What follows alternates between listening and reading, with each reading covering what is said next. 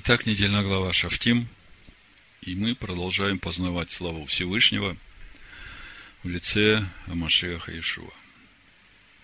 И, конечно, каждый раз, когда мы читаем очередную недельную главу, главный вопрос, а чему Всевышний хочет нас научить через эту недельную главу.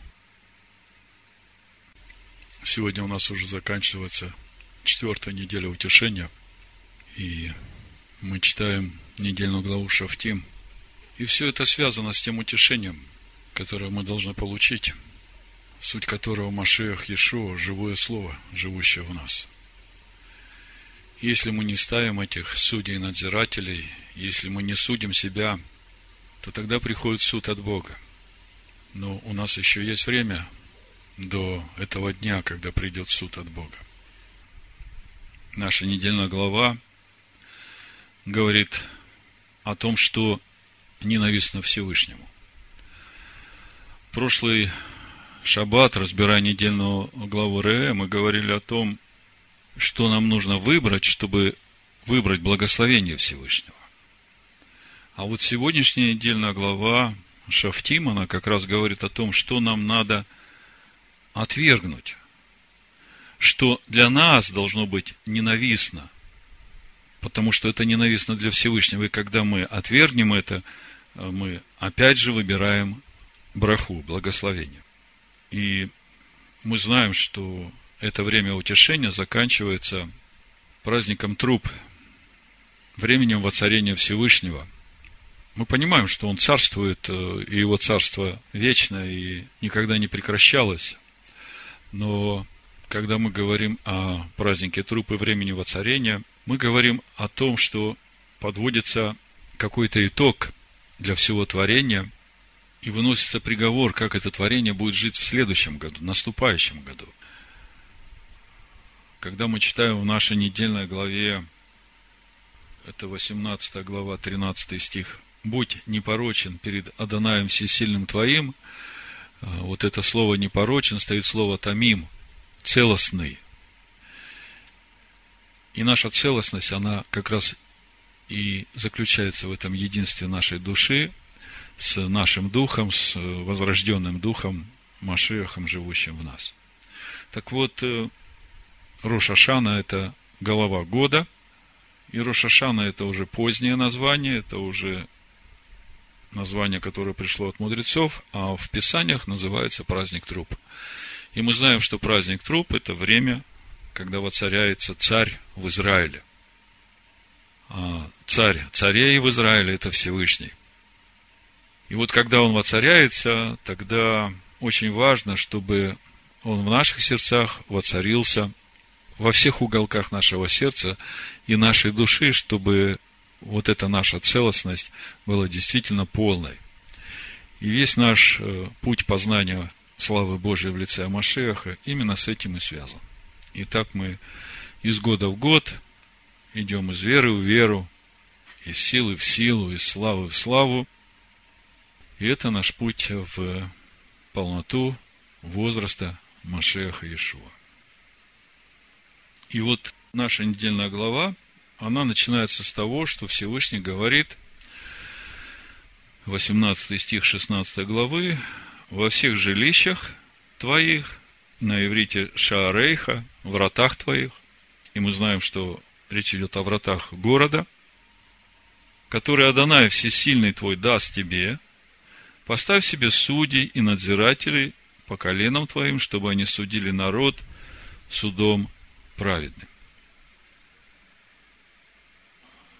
Врата города. Во всех написано «вратах». И в Торе есть такое понятие Ир-Катан, маленький город. Так вот, маленький город – это и есть человек.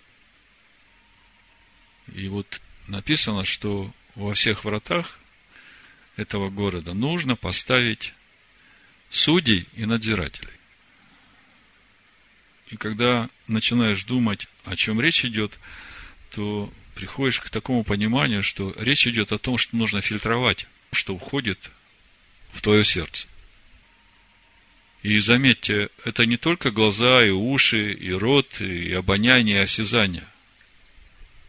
желание твоей души, это тоже влияет на твое сердце. И очень часто эти желания именно от того, что входит в твои глаза и уши. В притчах Соломона написано: больше всего хранимого храни сердце свое. А Иешуа говорит: потому что из сердца исходят злые помыслы, прелюбодеяния, лжесвидетельства, кражи, любодеяния, хуления, и это оскверняет человека. То есть, если все это вместе сложить, мы понимаем, что из сердца, нашего сердца, выходит то, что мы туда пускаем. И помните еще в начале, в книге Берешит, когда Всевышний разговаривает с Каином, еще до того, как Каин убил Авеля, Всевышний ему говорит о том, чтобы он господствовал над этим грехом, который у дверей лежит. Вот написано 4 глава, 6 стих. «И сказал Адонай Каину: почему ты огорчился? Отчего поникло лицо твое? Если делаешь добро, то не поднимаешь лица». То есть, когда ты делаешь добро, ты чувствуешь себя внутри чистым, тебя ничто не обвиняет, ты можешь без стыда смотреть на заповеди Всевышнего и не стыдиться, они тебя не обвиняют. Как у псалмах у царя Давида, мы об этом читаем. А если не делаешь доброго, то у дверей грех лежит. Вот это те же самые врата Ир-Катан, как мы говорили, маленького города, который есть человек. Если не делаешь доброго, смотрите, у нас всегда вопрос стоит, что раньше? Делать или получить откровение, потом делать? Вы знаете, и тот, и другой путь одинаково нужны. Когда у тебя нет откровения, и ты делаешь, приходит откровение. А когда приходит откровение, и ты делаешь, это уже новая природа. Это новое творение. Так вот, если не делаешь доброго, то у дверей грех лежит, и он влечет тебя к себе. Но ты господствуй над ним. Что значит «у дверей грех лежит»? Как распознать, грех это или не грех? И вот для того, чтобы нам его распознать и господствовать над ним, нам нужна премудрость Всевышнего. И когда мы читаем притчи, 1 главу, мы видим, что эта премудрость Всевышнего, она проповедует и на улицах, и при входах в городские ворота, говорит речь свою, это 21 стих 1 главы притч. И она говорит: «Доколе невежды будете любить невежество». Кто такой невежда? «Гибнет народ мой от недостатка ведения». Невежда тот, который не может различить, что грех, а что не грех. Доколе невежды будете любить невежество, доколе буйны будут услаждаться буйством, доколе глупцы будут ненавидеть знания. Невежество – это отсутствие познания. Обратитесь к моему обличению. Вот я изолью на вас дух мой и возвещу вам слова мои. Кто это говорит? Премудрость говорит. А кто есть премудрость? Кто? Машиах. Да, мы все знаем, что премудрость – это Сын Всевышнего, Машех. Но вот когда мы читаем Сираха, то мы видим, что эта премудрость, которая есть Сын Всевышнего, Машех, она и является учением Всевышнего. То есть, вот для нас, людей, которые только стали на этот путь, всегда хочется, какое-то материальное подтверждение, хочется пощупать, вот как Фоме. Машех воскрес, но я хочу его пощупать и хочу удостовериться. И это нормально, когда мы удостоверяемся. Но вот хочу вместе с вами прочитать 24 главу Сираха, чтобы удостоверить вас в том, что действительно Сын Всевышнего, который сотворен как начало всего, прежде всего, как мы читаем в 8 главе притч, премудрость Всевышнего, она участвовала в рождении первых пылинок Вселенной. И когда мы это читаем, мы понимаем, да, это так недосягаемо, это так высоко, и это так для нас необъятно, и мы даже не знаем, как туда прикоснуться. А вот когда читаешь Сираха, вдруг видишь, что все это учение, которое дал Всевышний через Моше. Помните, апостол Павел во втором послании Коринфян в 5 главе говорит, 15 стих и дальше, «А Машех за всех умер, чтобы живущие уже не для себя жили, но для умершего за них и воскресшего. Поэтому отныне мы никого не знаем по плоти.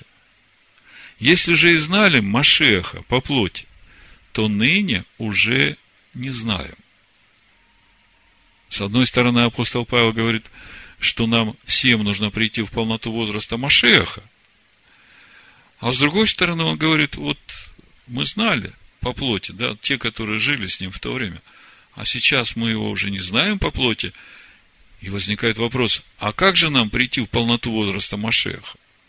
Об этом в 4 главе послания Ефесянам апостол Павел пишет. Где нам его узнать? Так вот, Сирах говорит, 24 глава Сирах, с 1 стиха. «Премудрость прославит себя, и среди народа своего будет восхвалена.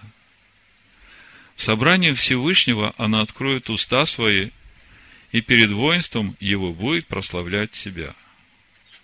Я вышла из уст Всевышнего, и, подобно облаку, покрыла землю. Я поставила скинию на высоте, и престол мой в столпе облачном. Я одна обошла круг небесный и ходила во глубине бездны, в волнах моря и по всей земле, и во всяком народе и племени имела я владение. Между всеми ими я искала успокоение, и в чьем наследии водворится мне. Тогда Создатель всех повелел мне, и, произведший меня, указал мне покойное жилище и сказал, поселись в Иакове и прими наследие в Израиле. Прежде века, от начала Он произвел меня, и я не скончаюсь вовеки. Я служила перед Ним во святой скинии, и так утвердилось в Сионе. Он дал мне также покой в возлюбленном городе и в Иерусалиме власть моя, и укоренилась я в прославленном народе и в наследственном уделе Господа. Я возвысилась, как кедр на Ливане, и как кипарис на горах Ирмонских. Я возвысилась, как пальма в Энгаде, и как розовые кусты в Ерехоне. Я, как красивая маслина в долине, и как платан возвысилась. Как корица и аспалав я издала ароматный запах, и как отличная смирно распространила благоухание, как халвани оникс и стакти, и как благоухание ладана в скине. Я распростерла свои ветви, как теревинф, и ветви мои, ветви славы и благодати. Я, как виноградная лоза, произвращающая благодать, и цветы мои, плод славы и богатства. Приступите ко мне, желающие меня, говорит премудрость, и насыщайтесь плодами моими, ибо воспоминания обо мне слаще меда, и обладание мною приятнее медового сота. Ядущие меня еще будут алкать, и пьющие меня еще будут жаждать, слушающие меня не постыдится, и трудящиеся со мною не погрешат. Все это Книга Завета Бога Всевышнего. Закон, который заповедал Моше, как наследие сонмам Иаковлевым. Вот она премудрость. И для того, чтобы нам господствовать над тем грехом, который лежит у дверей, нам нужна эта премудрость. Всевышний говорит, поставь судей и надзирателей. Судьями понятно. Это и есть премудрость, живущая в нас. А вот надзиратели, Какая их функция? Вот у Сираха написано так. Это 23 глава, 2 стих. «Кто приставит бич к помышлению моим и к сердцу моему наставников мудрости,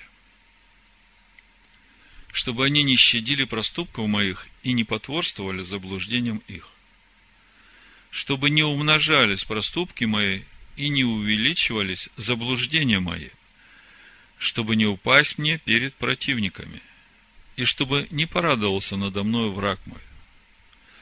Господи, Отче и Всесильный жизни моей, не дай мне возношения очей и вожделение отврати от меня, пожелание чрева и сладострастие, да не овладеют мною, и не предай меня бесстыдной душе». Судьи определяют, что грех, что не грех. А вот надзиратели – это как полицейские, которые следят за тем, чтобы исполнить это решение судьи. И вот чтобы нам судить праведно, нам надо самим быть вот этими надзирателями. Вот надзиратели, они как раз те и есть, которые в нас бодрствуют над тем, чтобы исполнить и не пропустить то, что хочет войти в твои глаза, уши, что хочет манипулировать твоими желаниями. Вот здесь это твоя воля, твое решение, твой выбор, твоя бескомпромиссность надзирателя. Царь Давид говорит: «Вещи непотребные не поставлю перед очами моими». И когда смотришь вот на все, что нас окружает, раньше у нас была проблема телевизор, но мы как бы эту болезнь уже переболели. Да, так сейчас нам ее в другом формате подсовывают. Это же мобильный телефон. И все, что ты мог по телевизору услышать, как бы ты ни говорил: да нет, я же фильтрую, я же выбираю те программы, которые хорошие. Вы знаете, действительно, если говорить о мобильных телефонах, то если ты выбираешь проповеди, если ты выбираешь прославление Всевышнего, то это нормально, это можно. Но когда ты входишь в раздел новостей, то ты должен понимать, что ты там ничего божественного не найдешь. Потому что это мир говорит миру. И даже ты, когда смотришь на заглавие, и какое-то заглавие тебя заинтересовало, то остановись на этом. Поверь, что в заглавии уже все есть, что тебе надо. Не вникай в эти детали, потому что неизбежно какая-то нечистота войдет внутрь тебя и осквернит присутствие Всевышнего там. Так вот, чтобы бодрствовать над этим, нужен надзиратель, нужно твое твердое решение, что мне это не надо. Оттуда ничего хорошего для меня прийти не может. А помните, все, что входит в нас, потом это же выходит из нас. Мы непременно хотим этим поделиться, это нас как-то зацепило, взволновало. Знаешь, вот там об этом написано, там об этом. Поэтому очень важна и премудрость, и твое бодрствование над тем, чтобы не пропустить ничего, что является от этого мира. И вот наша недельная глава говорит о том, что есть грех, что ненавистно Всевышнему. И это все связано с тем, что же нам выбрать и что нам отвергнуть, чтобы выбрать благословение. И когда начинаешь читать стих за стихом, то первое, о чем идет речь, об идолопоклонстве. И несколько эпизодов в нашей недельной главе, они говорят об идолопоклонстве. Я собрал их все вместе, и мы сейчас посмотрим, что же ненавистно Всевышнему. И посмотреть, как это относится к нам. Где нам нужно бодрствовать, чтобы, не дай Бог, что-нибудь из этого не пропустить вновь в себя. Потому что, если мы не делаем доброе, то грех у дверей лежит. А нам надо господствовать над ним, нам надо делать доброе. В этом суть нашего господства. А что значит делать доброе? В конце книги Дварим, Второзаконие, Моше говорит: вот я пред тобой положил жизнь и смерть, добро и зло. Избери жизнь. 16 глава Дварим, 21 стих, написано: «Не сади себе рощи из каких-либо дерев при жертвеннике Адоная Всесильного твоего, который ты сделаешь себе. И не ставь себе столба, что ненавидит Адонай Всесильный твой». И дальше, в 17 главе 2 стихе, мы читаем: «Если найдется среди тебя в каком-либо из жилищ твоих, который Адонай Всесильный твой дает тебе, мужчина или женщина, кто сделает зло перед очами Адоная Всесильного твоего, приступи в завет его». Вот мы видим, что Всевышний ненавидит никаких столбов. С чем связаны эти столбы и рощи? Это то, что делали идолопоклонники, когда поклонялись своим богам. И то, что они делали в этих рощах, страшно говорить. И эти столбы, они сами свидетельствуют против них. Так вот, дальше речь идет об обществе израильском. Я хочу, чтобы вы это видели. Если найдется среди тебя. То есть, речь не идет о людях, которые живут в мире. Сейчас речь идет об обществе израильском. Если найдется среди тебя брат или сестра, который сделает зло в очах Адоная Всесильного твоего. А что он сделает? В чем суть зла? Приступит завет Всевышнего. Что значит приступить завет? Нарушить какую-то из заповедей. Это значит приступить завет.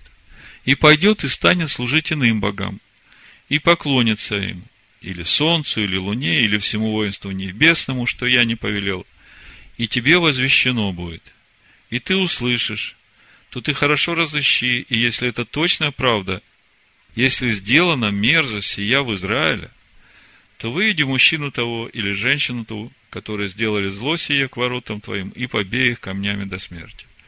По словам 2 свидетелей или 3 свидетелей, должен умереть осуждаемый на смерть. Не должно предавать смерти по словам 1 свидетеля. Рука свидетеля должна быть на нем прежде всех, чтобы убить его, а потом рука всего народа. И так истреби зло из среды себя. То есть, первое, что мы видим, Всевышний ненавидит. Для него мерзость, всякое идолопоклонство. И он говорит о том, что если кто из среды тебя, из среды братьев или сестер твоих, начинает заниматься идолопоклонством, мы сейчас придем к тому, что же есть на самом деле идолопоклонство для нас, верующих Нового Завета. Ясно, что мы столбы не ставим, ясно, что мы волшебством не занимаемся, мы чародейством не занимаемся. Но Всевышний говорит: вот это зло надо истребить из среды тебя. В послании Евреям в 12 главе, с 15 стиха написано: «Наблюдайте, чтобы кто не лишился благодати Божией, чтобы какой горький корень, возникнув, не причинил вреда, и чтобы им не осквернились многие, чтобы не было между вами какого блудника или нечестивца, который бы, как Исав, за одну снедь отказался от своего первородства». Смотрите, горький корень. Чтобы не было между вами никакого горького корня, никакого блудника или нечестивца. Что значит нечестивец? Кто есть чистый, кто есть нечистый? Что нас делает нечистым? Грех. человек, который грешит, он нечестивец.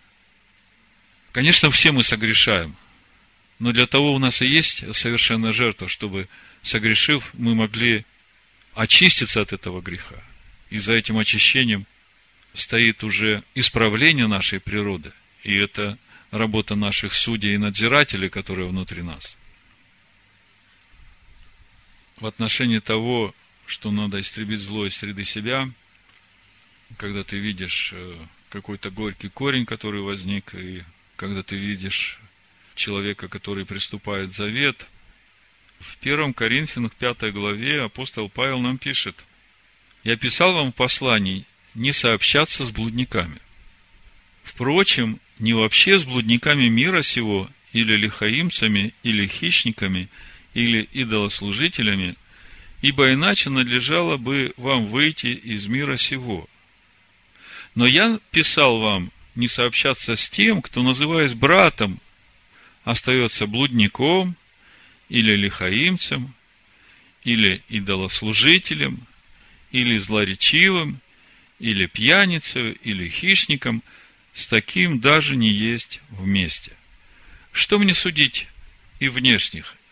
Не внутренних ли вы судите, внешних же судит Бог, и так извергните развращенного из среды вас». То есть, мы видим, что Тора говорит, когда ты увидишь блудника, когда ты увидишь преступившего завет, ты хорошо исследуй, если это действительно так, то побей камнями до смерти. В Новом Завете мы видим, что нам это делать не надо. Но мы видим, Павел говорит, что внешних нам не надо судить. Хоть он блудник, хоть он нечестивый, но вот когда речь идет о внутренних, которые называются братом или сестрой, и при этом пьяницы, блудники, он говорит, с таким даже есть нельзя вместе, и надо его извергнуть из среды нас. Я понимаю, о чем речь идет. И вот у меня, когда я читаю это, возникает вопрос.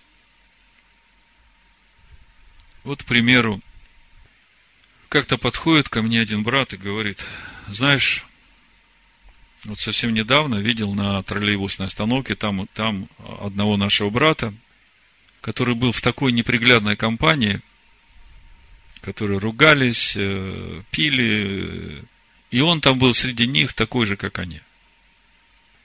Как ты на это смотришь? И я понимаю, о чем он говорит.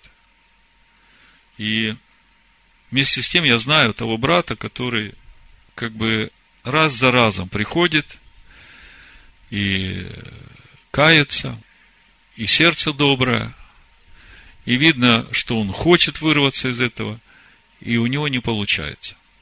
Вот он как бы чуть-чуть одну ногу вытянул, раз другая засела. И как в таком случае поступать? Видишь, что человек как бы тянется к добру, но у него силы не хватает. И понимаешь, что если ты извергнешь его, то у него вообще уже никакой надежды не останется, если ты отказываешься от него. Вот в притчах 24 главе написано, 11 стих: «Спасай взятых на смерть, и неужели откажешься от обреченных на убиение?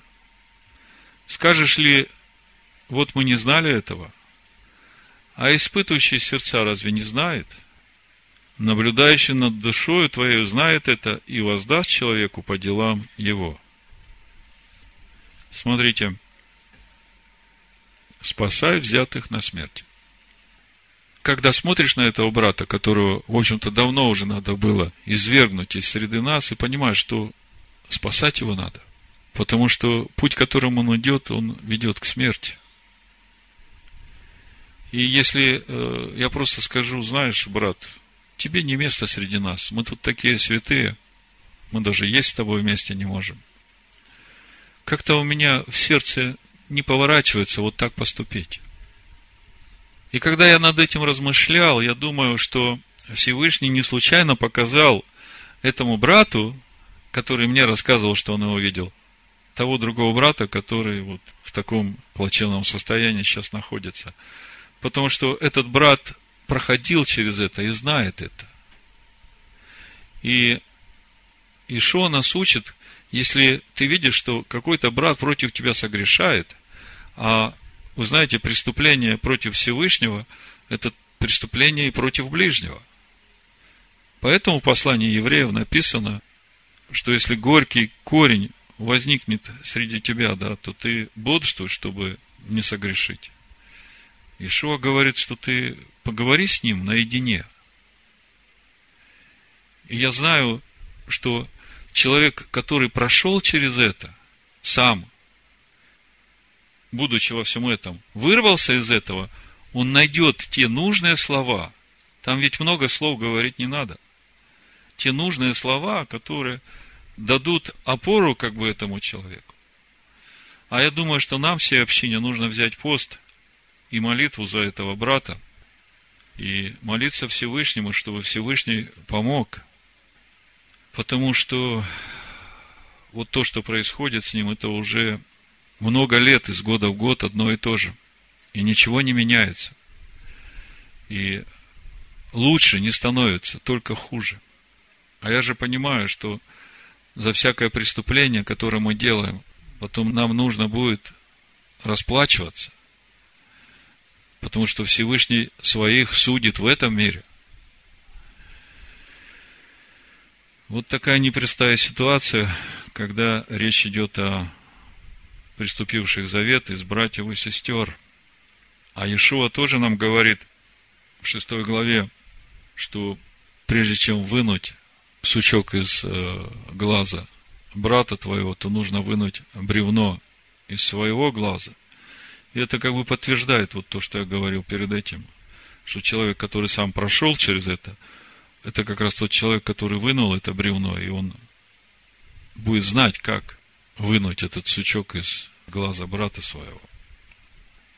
И продолжая тему идолопоклонства, во Второзаконии, в 18 главе с 9 стиха, в нашей недельной главе, мы читаем: «Когда ты войдешь в землю, которую дает тебе Адонай Всесильный твой, тогда не научись делать мерзости, какие делали народы сии. Не должен находиться у тебя проводящий сына своего или дочь свою через огонь. Прорицатель, гадатель, ворожея, чародей, обаятель, вызывающий духов, волшебник и вопрошающий мертвых. Ибо мерзок перед Адонаем всякий, делающий это, и за сии-то мерзости Адонай Всесильный твой изгоняет их от лица твоего. Будь непорочен пред Адонаем Всесильным твоим, ибо народы сии, которых ты изгоняешь, слушают гадателей и прорицателей, а тебе не то дал Адонай Всесильный твой». И, конечно, когда мы читаем это, мы понимаем, что, как бы на первый взгляд мы с этим не имеем ничего общего, хотя наверняка кто-то в прошлой жизни ходил и к гадалкам, и предсказателям, и гороскопами занимался. Но это все в прошлом, и мы за это покаялись и вышли из этого. Но если посмотреть, что говорит об этом Всевышний через пророка Самуила царю Саулу, то тут уже есть над чем нам задуматься. Вот послушайте, 1 Царств, 15 глава, 1 Самуила, 15 глава, с 22 стиха пророк Самуил говорит: «И отвечал Самуил: неужели всесожжения и жертвы столько же приятны Адонаю, как послушание гласу Адоная? Послушание лучше жертвы и повиновение лучше тука овнов. Ибо непокорность есть такой же грех, как волшебство». Послушайте, наша непокорность гласу Всевышнего, то есть Его Слову, это волшебство. И противление то же, что идолопоклонство. То есть, наше противление, наше неприятие того, что Слово говорит, это идолопоклонство. Кто-то может подумать: я сейчас к этому еще не готов. Вот Слово мне говорит, я к этому не готов, мне надо подрасти. Мне надо созреть. И такой человек даже не задумывается о том, что он в этот момент уже становится идолопоклонником. А что мы только что читали об идолопоклонниках? И это же все вот тот грех, который у дверей сердца лежит, и мы же должны бодрствовать, чтобы не пропустить его. А для того, чтобы не пропустить, мы должны вникнуть в слово и понять, это действительно грех или нет. Вот многие из нас до сегодняшнего дня думали, что вот, здесь я еще не готов, уже слово мне несколько раз говорит, а я к этому еще не готов. Не созрел. Я созрею, я сделаю. А слово говорит, что ты в этом случае уже противишься глазу Всевышнего. А если ты противишься, то это то же самое, что идолопоклонство. И смотрите, дальше написано: за то, что ты отверг слово Адоная, он отверг тебя. Видите, как все взаимосвязано. Послушайте, а что же тогда говорить о тех, которые сегодня говорят, что Тора Моисея – это Ветхий Завет, близкий к уничтожению? Это идолопоклонство в чистом виде. Противление – это идолопоклонство. А непокорность – это волшебство. Очень важный момент. Дальше мы читаем о том, что для Всевышнего жертва, которую мы приносим, и она с пороком, это мерзость. То есть, нам нужно увидеть сегодня. Недельная глава очень простая. И поначалу читаешь, тебе кажется, что ты все это читал, тебе все это знакомо. Но сегодня я хочу вас задуматься обо всем этом, в этом же ключе, о котором мы говорили в прошлый шаббат, когда разбирали недельную главу Ре. Там мы говорили о том, что Всевышний предлагает тебе благословение и проклятие. И ты выбираешь. И мы смотрели, что нужно выбрать, чтобы выбрать благословение. Сегодняшняя недельная глава нам говорит о том, что Всевышнему ненавистно, что для него мерзость, что он считает злом. И если он это считает мерзостью, если для него это ненавистно, если он это называет злом, то это и для нас должно быть так же. И когда это для нас так же, то это значит, что мы продолжаем выбирать благословение. Дальше идет речь о том, что для Всевышнего мерзость, жертва с пороком. Это 17 глава Дварим с 1 стиха. «Не приносив жертву Адонаю Всесильному твоему вола или овцы, на которой будет порок, или что-нибудь худое, ибо это мерзость для Адоная Всесильного твоего». И кто-то скажет: да это вообще к нам не относится. Храма нет, и мы ни овец, ни вола не приносим жертв. И тут, конечно, думающий так глубоко заблуждается. Потому что все жертвы животных, о которых мы читаем в Торе, которые приносились в жертву Всевышнему в скинии по образу, это суть и есть образы нашей человеческой души, которую мы посвящаем на служение Всевышнему. Заметьте, речь идет о жертвах вола или овцы. Не козы и козла. Потому что, когда речь идет о воле и овце, в первую очередь речь идет о жертве всесожжения, и о мирной жертве. Когда речь идет о козе и козле, речь идет о жертве за грех. Так, если мы берем в нашем понимании то, что речь идет о жертве всесожжения, то Всевышний говорит, что когда ты посвящаешь свою душу на служение мне, то ты смотри, чтобы она не была с изъяном, чтобы в ней не было порока. А как это? Сирах об этом пишет так. 34 глава с 25 стиха. «Когда кто омывается от осквернения мертвым, и опять прикасается к нему, какая польза от его омовения?» Логика простая. Ты прикоснулся к мертвому, тебе нужно очиститься и омыться. Ты это сделал, и потом снова прикоснулся к мертвому. Но какая польза от того, что ты омывался, очищался? Никакой. Следующий стих. Так человек, который постится за грехи свои, и опять идет и делает то же самое. Кто услышит молитву его, и какую пользу получит он от того, что смирялся? Послушайте. Человек постится. Человек молится Всевышнему. Просит простить его за соделанный грех. Смиряется. А потом идет и делает то же самое. Но какая польза от его поста, от его молитвы, от его смирения?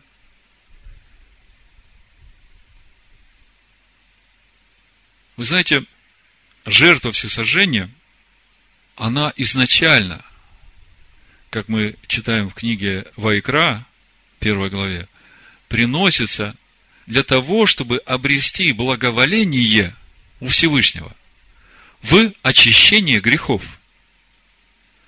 Это же просто. Если ты посвящаешь свою душу Всевышнему, то это значит, что ты уже от всего своего отказываешься. От своих прихотей, похотей. И тогда, если Всевышний это видит, он очищает твою душу от вот этого прикосновения к мертвому, от вот этого греха, который ты соделал. Вот смотрите, Левит, 1 глава, с 1 стиха написано: «И возвал Адонай к Моше и сказал ему из скинии собрания, говоря: объяви сынам Израилевым и скажи им, когда кто из вас хочет принести жертву Адонаю». Заметьте, это добровольно, это не по принуждению. Никого не заставляет Всевышний.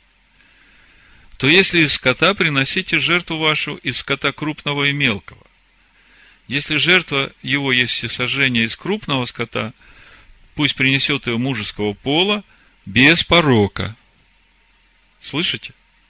«Пусть приведет ее к дверям скинии собрания, чтобы приобрести ему благоволение пред Адонаем, и возложит руку свою на голову жертвы всесожжения, и приобретет он благоволение в очищении грехов его».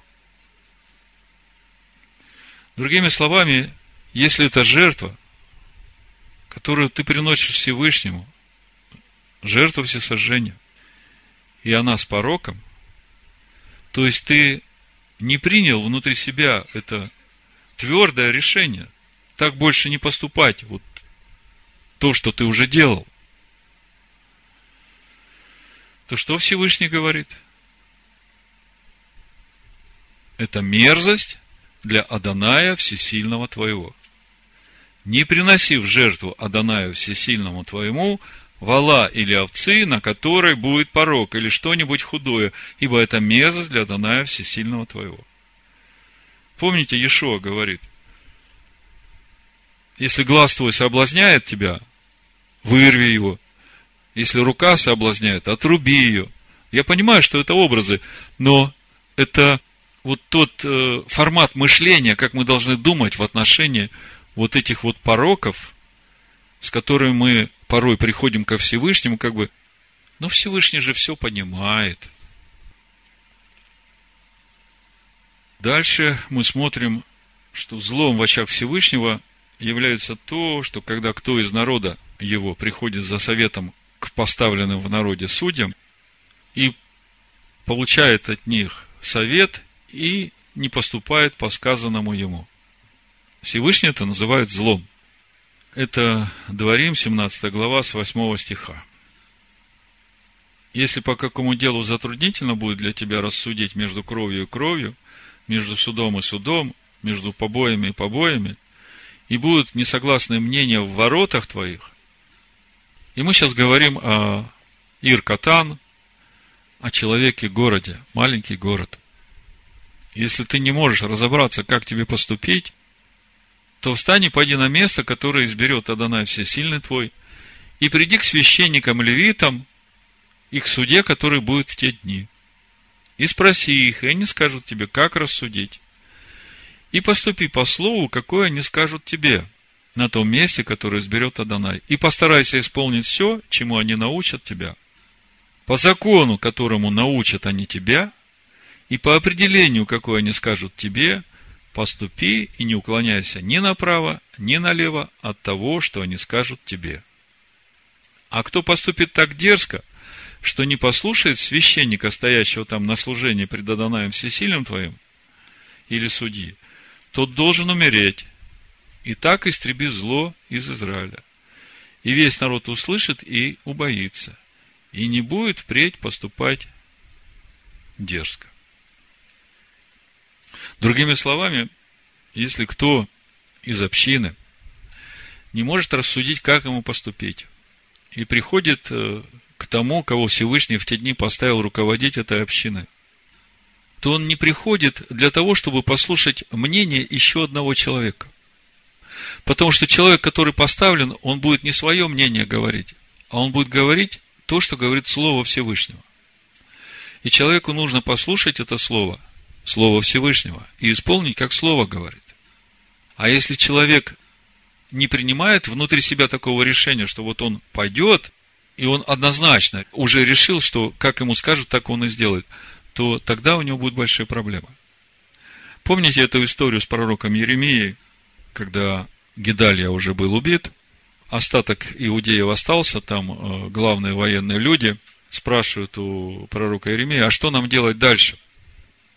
И они ему говорят, все, как скажет тебе Всевышний, мы так и сделаем. Иеремия пошел, молился Всевышнему, 10 дней не было ответа, потом ответ пришел, Всевышний говорит им, они говорят, это не Господь тебе говорит, это вот тебя там наущает ворух, мы не будем тебя слушать. И в конечном итоге все погибли. То есть, Всевышний говорит, что это зло в его очах.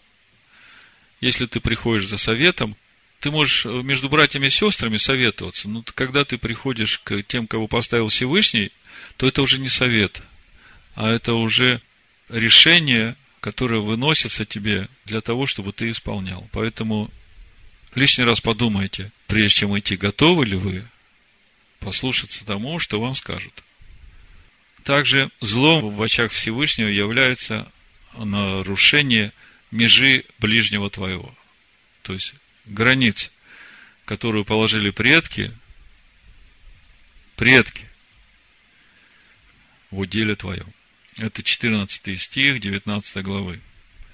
Не нарушай межи ближнего твоего, которую положили предки в уделе твоем, доставшимся тебе в земле, которую Адонай Всесильный твой дает тебе во владение. Очень серьезный стих и очень глубокий. Смотрите.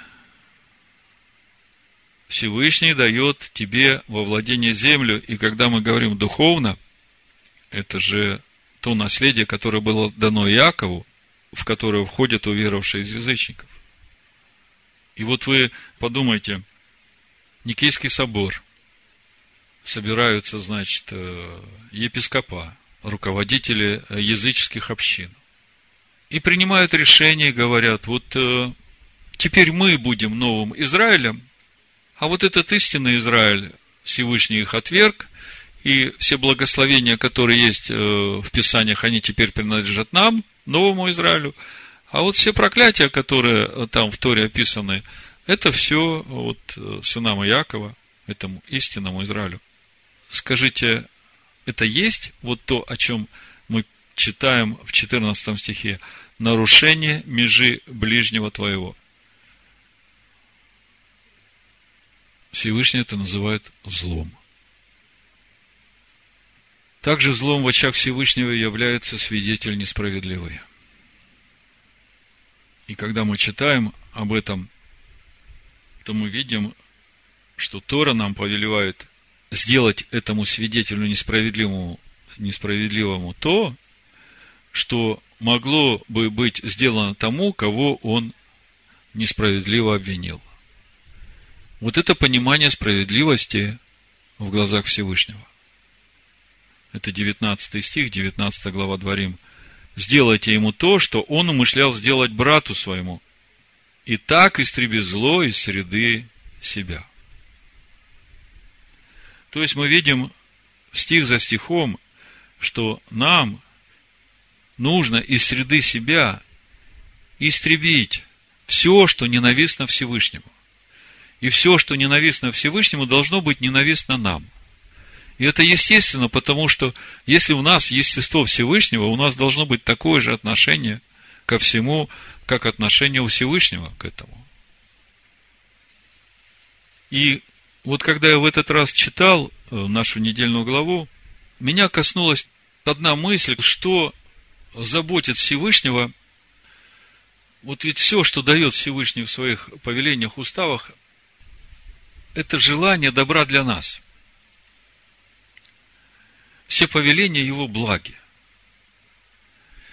И вот когда я читал эту недельную главу, мне как-то в сердце вошло вот эта забота Всевышнего о том, чтобы мы смотрели над тем, чтобы кровь невинного не проливалась в нашей земле. То есть во всех наших пределах, там, где мы живем, чтобы нам, не дай Бог, кого-то обидеть незаслуженно. Я прочитаю 2 места Писания, вот вы послушайте. Это Второзаконие, Дварим, 19 глава, с 10 стиха написано: «Дабы не проливалась кровь невинного среди земли твоей, которую Адонай Всесильный твой дает тебе в удел, и чтобы не было на тебе вины крови. Но если кто будет врагом ближнему своему, и будет подстерегать его, и восстанет на него, и убьет его до смерти, и убежит в один из городов тех, то старейшины города его должны послать, чтобы взять его оттуда и предать его в руки мстителя за кровь, чтобы он умер. Да не пощадит его глаз твой, смой с Израиля кровь невинного, и будет тебе хорошо». То есть это место говорит о том, что есть умышленный убийца, есть неумышленный убийца. И когда мститель за кровь погонится за неумышленным убийцей, то есть это произошло случайно, и убьет его, то, значит, кровь невинного пролилась. А Всевышний говорит: очень неполезно для нас, когда земля, в которой вы живете, проливается кровь невинного человека. И об этом же мы читаем в 21 главе, 6 по 9 стих. Там речь идет о том, что вблизи какого-то города находят человека, который был убит. Человек странствовал, и его убили. И тогда выходят старейшины городов, ближайших к этому месту, определяют, к какому городу он был ближе. И старейшины того города, к которому ближе было совершено убийство, приходят к убитому и приносят жертву. И вот в 6 стихе мы читаем: «И все старейшины города того, ближайшие к убитому, пусть омоют руки свои над головой телицы, зарезанной в долине, и объявят, и скажут: руки наши не пролили крови сей, и глаза наши не видели, очисти народ твой Израиля, который ты, Адонай, освободил, и не вмени народу твоему, Израилю, невинной крови». Не вмени Израилю невинной крови. Так должен ты смывать у себя кровь невинного, если хочешь делать доброе и справедливое пред очами Адонаю. То есть, как часто мы проливаем невинную кровь? Вопрос в этом. Когда мы читаем Нагорную проповедь, Иешуа говорит о том, что можно и словом убить человека. И когда мы смотрим то, как часто мы в порыве или несдержанности своей говорим необдуманные слова и наносим раны другому человеку, то нам следует задуматься, а не проливаем ли мы сейчас кровь невинного. Вот это очень важный вопрос для нас, сегодня, верующих Нового Завета. Когда мы читаем учение Иешуа и апостолов, мы видим там такую мысль, что лучше, чтобы мы пострадали незаслуженно, нежели чем мы нанесем кому-то незаслуженное страдание. И это сейчас такое время, потому что, как сказал Машиах Иешуа своим ученикам, когда они хотели там огонь свести, помните? Он говорит: вы не знаете, какого вы духа. Сын человеческий пришел спасать души человеческие, а не губить. И вот, когда над этим задумываешься, ты думаешь, а где же взять вот эту силу, обуздать свою душу, чтобы, не пролить эту невинную кровь. Вот у 1 Петра, во 2 главе, с 19 стиха мы читаем: «Ибо то угодно Богу, если кто, помышляя о Боге, переносит скорби, страдая несправедливо».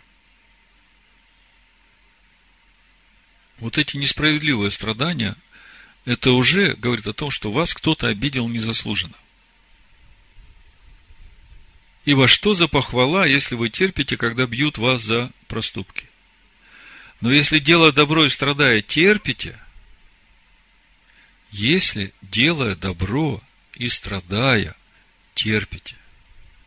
это угодно Богу». И вот вопрос, где взять это терпение, когда делаешь добро, а тебе за это наносят раны, и ты страдаешь?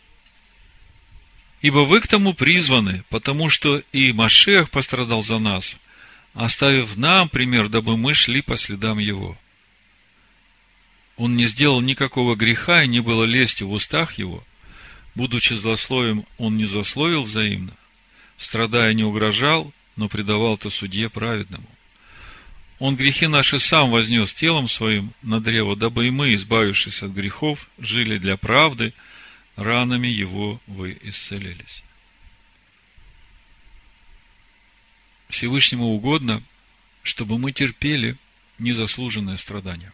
Возникает вопрос, почему? Ответ очень простой. В Нагорной проповеди Иешуа говорит: не протився злому.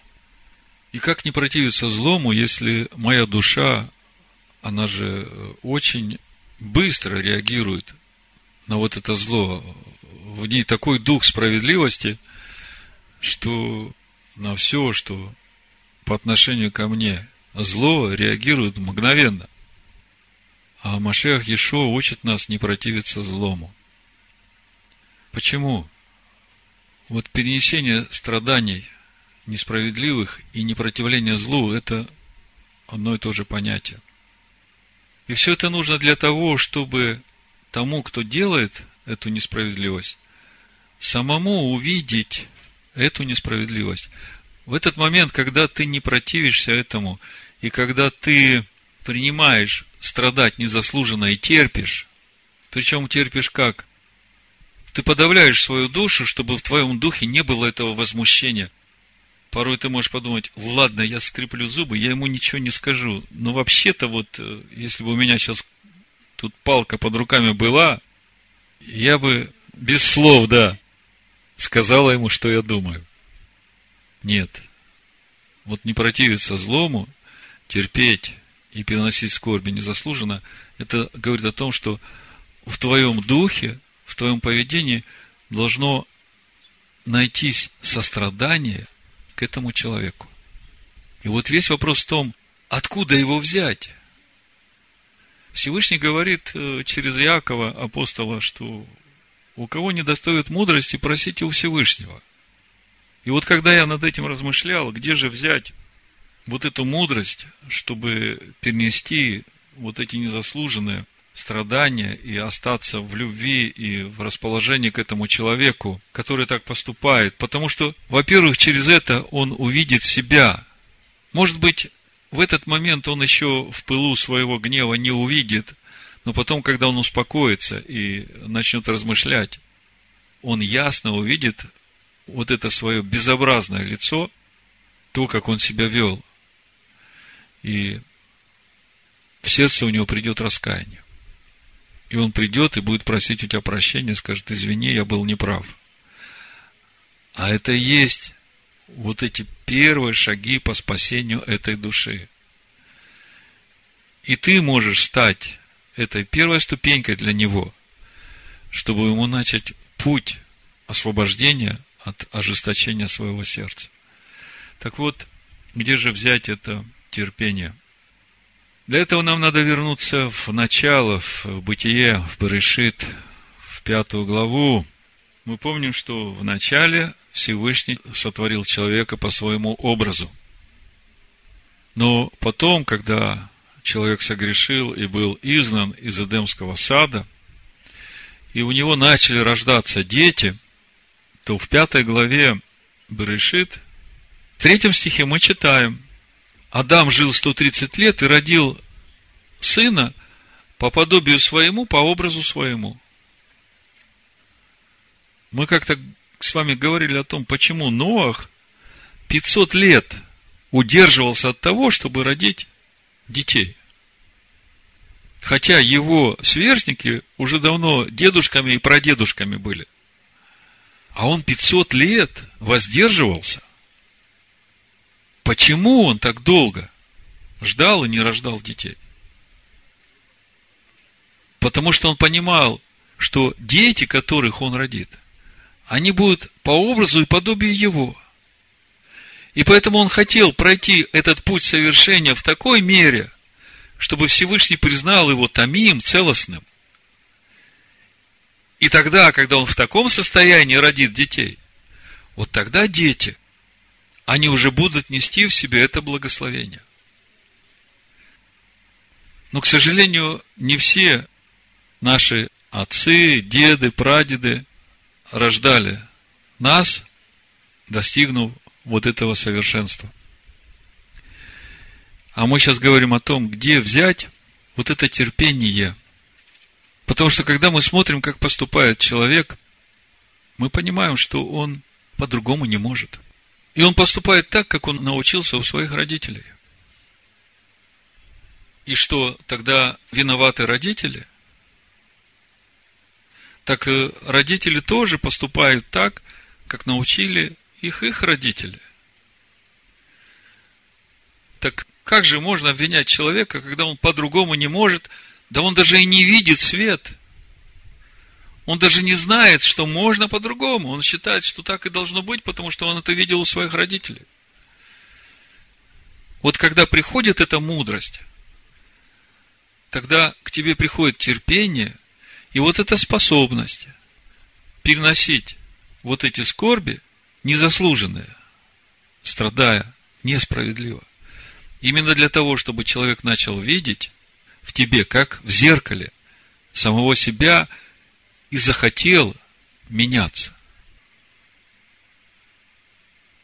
Поэтому Всевышний говорит: заботься о том, чтобы не проливать невинной крови в земле твоей. И как заботиться?